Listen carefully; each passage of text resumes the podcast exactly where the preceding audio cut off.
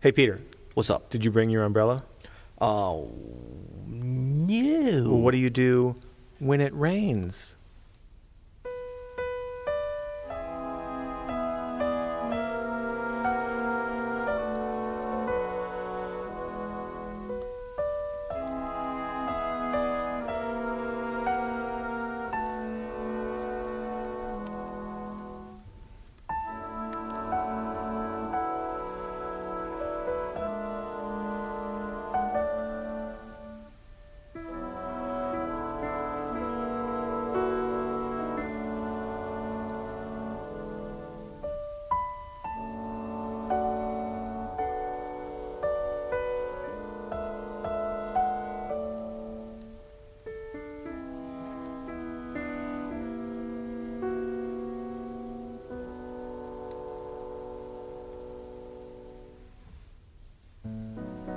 I'm Adam Maness.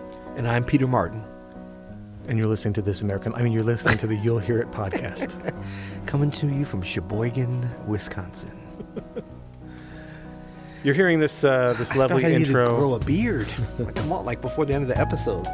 You're listening to this lovely intro music by the one and only Brad Mehldau. NPR. This is from PBS. This is from his album Largo. Barack Come on, Obama. Dude. It's my day. Sorry. Barack Obama. I mean, it's all things I think about when I hear this. Sorry. This is from Brad Mehldau's record Largo, 2002. This is from the opening track called When It Rains, and this is Solo Analysis Wednesday. Yeah, buddy. Also known as Lawsuit Wednesday for extended play. Yeah, hold on. I gotta cut this for a minute. We gotta take about 10 seconds before Atlantic Records or whoever was on this. I think Solo Analysis Wednesday leads to Lawsuit Thursday. Have you ever checked out Largo at all? Have you ever checked out the record? Yeah, I haven't checked out in a while, and I actually forgot about that whole intro there. You know, the beauty of how it's recorded, but I don't know it like you do. That's why this is your day. This is my day. So yeah. I love this solo. This is I think this is one of his, Brad Mehldau's, one of his more, this was kind of like when he got a little more mature. Mm-hmm. He was doing some really flashy stuff there in the late 90s and all those great epic intros to all the things, all that stuff, you know. Yeah. And this was this whole record actually was a very I'm going to make some pretty music. And that's what it's going to be. This one's kind of for people who aren't just woo heads. Exactly. You know? This is for people that actually will pay for gigs and attend gigs. And I remember hearing him around this period, too, and really when this record came out, my feeling that or hearing in this music and what he was starting to get to, confidence. Yeah. Confidence in himself. Not to say that what he was doing before that, and he's done different things since then, which has really gotten even more interesting and confident. But it was let me just as a pianist be confident. Yeah, I can do the bebop stuff. I can do the Keith Jarrett, and he was getting a lot of flack for just copying a lot of Keith Jarrett trio stuff or whatever. But he really started to find his own sound and just sort of double down on the things that he really does great as a jazz pianist. Yeah. So the statement out of the gate here with that, sort of chamber. That small chamber ensemble that kicks off the record, that tells you all you need to know about what's going to happen next. Yeah. You know, and then the choice here of personnel, he's got Larry Grenadier on bass, who is total hack, con man, absolute monster on the bass, and I mean how great for this type of vibe. I mean for any type of vibe, but because he's played a lot of different things with Brad in different styles, and he's a great player. But this is Matt Chamberlain on drums. This is a straight-up groove pop guy. Right. And he just crushes this track. Yep. He really does. And I think he really brought something, or at least, emboldened Mehldau to play in a way that, there's a lot of, Brian Blade can play great like this. Yeah, totally. There's so many great jazz drummers, but this kind of pushed him in another place, that was not awkward at all. So it's an AAB form. It's a very simple tune. Love that band. And then let's get into the first part of the solo here.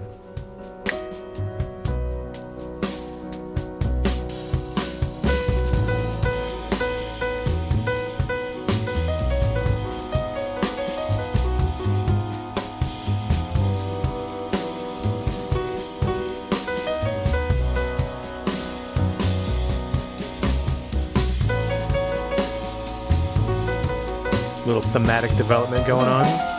Patient. Wow.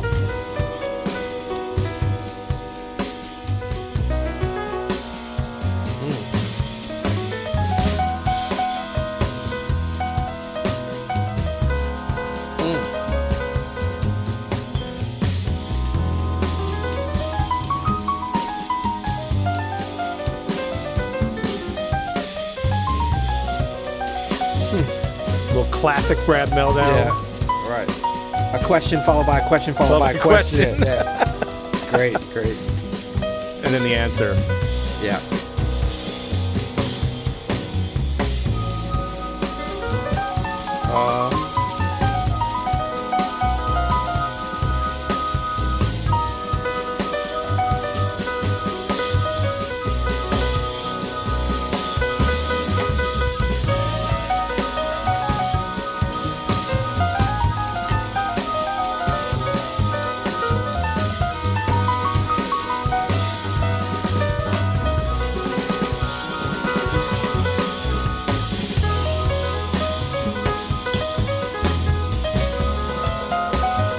So I'll stop right here real quick. But one of the things, I mean, he's already, this is a kind of a short solo actually, but you know, he takes it out. He takes these themes out. You mentioned like a question followed by a question. Yeah. But at the end of every phrase, he always hones it back in with the ba ba dee da da. Right. You know, there's always like an answer, a period at the end, usually of an 8-bar phrase. Which that's Brad Mehldau, who you think is like maybe doing some kind of crazy stuff, but he's always grounding it. And I think that's kind of a great lesson to learn here is no matter how far out you get, you can bring it back home.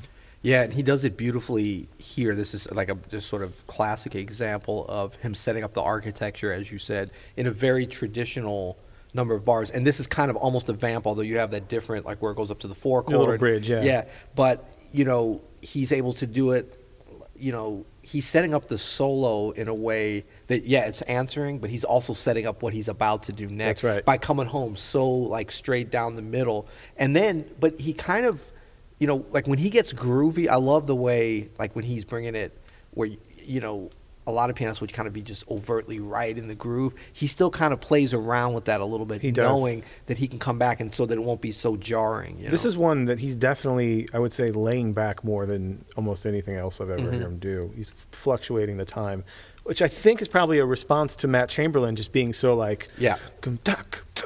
And Grenadier really, I mean, Grenadier's fairly busy, but he's right in the... Yeah, they're laying it down pretty thick, so... And then you got the chamber, like some of that, was it a flute or clarinet or something, playing those long triplets over. Yeah, it's some woodwind like ensemble. Like anti-groove, and like... And Brad is kind of playing with both, like sitting right in the middle of all that, but creating a super thematic... type of, I mean, just thematic, even when he's going out and whatever, just like theme, melody, theme. It really creates this tension between, and I think most of the time, actually, he's doing triplets with his left hand. Over that eighth note. Yeah. All right, back to the bridge here. Yeah.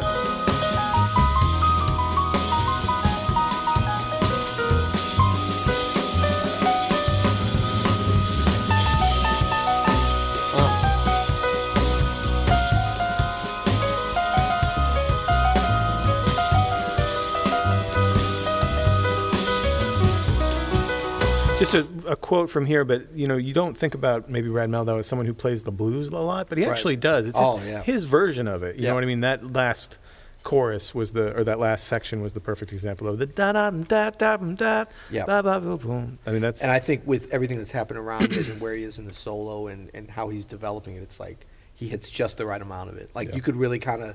He could have just sort of gone in there deeper, which would have been a little bit jarring, you know, in terms of the continuum of how he's soloing. Yeah. All right.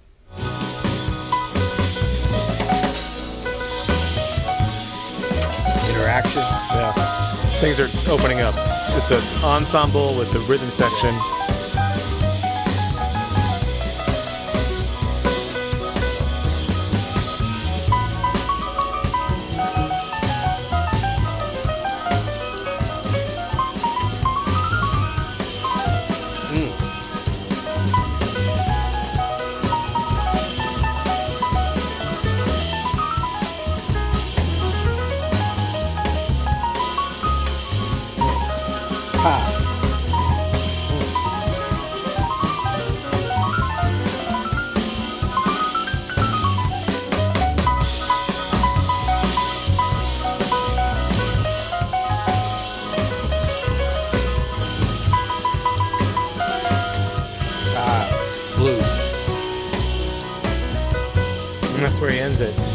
A couple of things that stick out for me with some of the architecture of that and some of the note choices is, I mean, he really leans on the tonic and the fifth. throughout the whole thing. And I think that speaks a little bit of his, the composer in him who understands that as all this stuff is going on, as the harmony gets thick with the other players, because you've done orchestration, that if you lean too long on something that's way out, it's not going to land. Right. So you can hear him kind of like pulling the harmony back with just those, melodically. And the other thing that stands out is this was a heavily produced LA recording from what I think it was in LA or New Jersey. Either way, it was like a big affair from what I remember reading the liner notes years ago. And there's still some cacks in there. Like there's some, you can hear him make mistakes, which to me, as someone who has experience in the studio, that means that they chose this take on vibe. On the vibe, exactly. You know what I mean? So like he might have had cleaner ones. Yeah.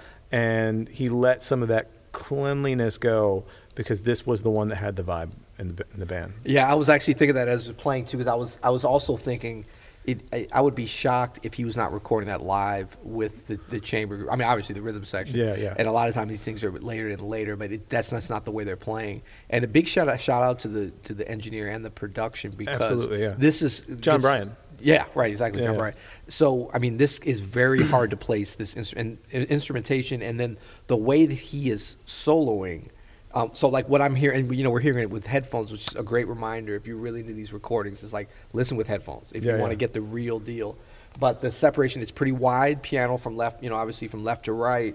But it's not like a huge piano sound. In fact, the bass and the way I'm hearing it, the bass and the drums are placed a little bit even further out front. The chamber stuff is way in the back. It's a pop production. Yeah. For sure. Way in the back. And then the piano, I think it was very smart to not make it have this massive sound, but to more like spread it out wider and a little bit thinner. Yeah. And then let his thematic development kind of carry it. Whereas if you'd had this big kind of reverby, powerful sound, which you could have easily done, it would have been accurate. Yeah. There's just too much overlapping other things going on. That's a really good observation. I didn't think about that. You would have had to pull the drums way back is what you would have had to do. And that would have lost the whole groove. Yeah. You would have lost the whole sound of that track there. That's good. And this gives it that feeling, and who knows what he was thinking, and there's different ways you can place the music to make it sound different ways, which is cool, but very much his soloing was inside of the rhythm section, and it gives it that feeling. I think it works really well.